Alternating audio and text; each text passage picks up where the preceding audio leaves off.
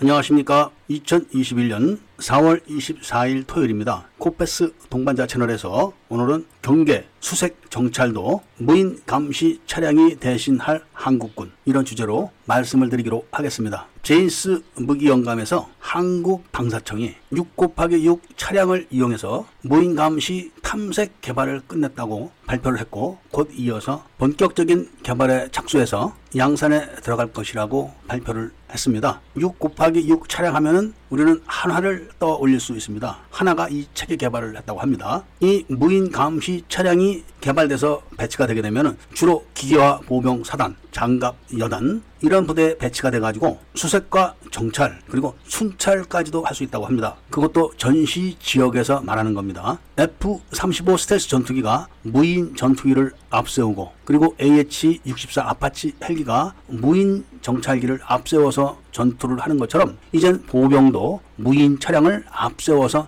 전쟁을 하는 그런 시대가 온 것입니다. 지금 병력 자원이 부족해가지고 여성들까지도 징집을 해야 되니 마니 이런 논란이 가속되는 그런 상황에서 이런 무인 장비들은 아주 좋은 성과를 낼 것입니다. 지금 우리나라 보병은 일개 분대가 평시에 8명으로 되어 있고 전시에는 예비군 2명이 보강돼서 10명으로 운영이 되지만 앞으로는 보병 4명에 로봇이 함께 한다고 합니다. 그러니까 현재 개발된 무인 감시 차량은 6 곱하기 6이지만 현재 선진 각국에서 개발하고 있는 보병을 위한 무인 감시 차량은 2 곱하기 2 그러니까 바퀴가 4개 달린 작은 사이즈의 무인 감시 수색 정찰 차량을 보급하고 있습니다. 특히 이런 무인 감시 차량은 야간에 큰 효과를 발휘를 하는데 바로 적외선 장치들을 장착을 해서 그런 겁니다. 그리고 이런 무인 로봇 병기들은 수색과 정찰, 경계 이런 것만 하는 게 아니라 공격을 대신할 수가 있는 겁니다. 그러니까 위험도가 높은 공격에는 이런 로봇을 선봉에 세우는 것이죠. 선진 각국의 보병들은 바로 이런 체계를 중점적으로 개발해 나가고 있는데 우리나라도 비록 6 곱하기 6이지만 그래도 기술적으로는 많은 진전이 있는 것 같습니다. 특히 우리나라는 휴전선이 있기 때문에 무인 감시 차량과 무인 감시 탑이 유기적으로 결합되면 아주 좋은 성과를 낼 것이라고 하는데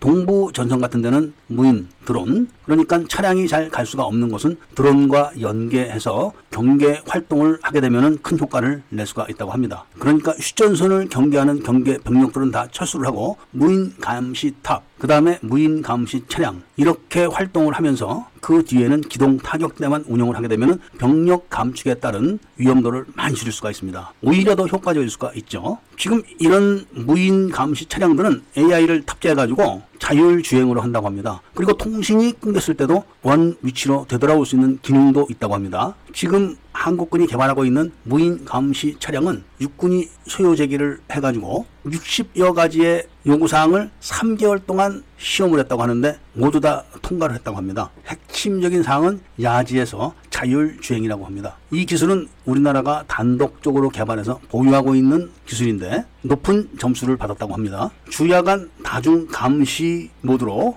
여러 가지 감시를 할 수가 있는데 이것이 AESA 레이더로 말씀드릴 것 같으면 동시 추적 능력입니다. 이 기술을 자율 차량에 탑재해서 동시 추적 능력을 높여가지고 여러 가지 수상한 물체를 동시에 추적하면서 한 가지 집중해서 집중 추적도 가능하다고 합니다. 그리고 주행 방식은 배터리를 이용한 하이브리드 방식을 채용해서 소음이 없어가지고 적에게 들킬 염려를 없앴다고 합니다. 전쟁이 발발하게 되면 점령 지역에서 작전을 안 할 경우는 순찰을 많이 합니다. 도로를 순찰하는 것을 도로 순찰대라고 하는데 도로 순찰을 하다가 전투가 많이 발발을 합니다. 기습도 당하고 하죠. 그런데 이런 거를 로봇이 대신한다면 앞으로 전투 요원들도 이런 전투 로봇을 운영하는 것이 주특기가 되지 않을까 이런 생각을 안 할 수가 없는 겁니다. 도로 정찰을 할 때도 일개 분대가 8명이지만 4명으로 줄여가지고 로봇이 먼저 가는 거죠. 제일 앞에 무인 드론이 가고 그 다음에 로봇 차량이 가고 그 다음에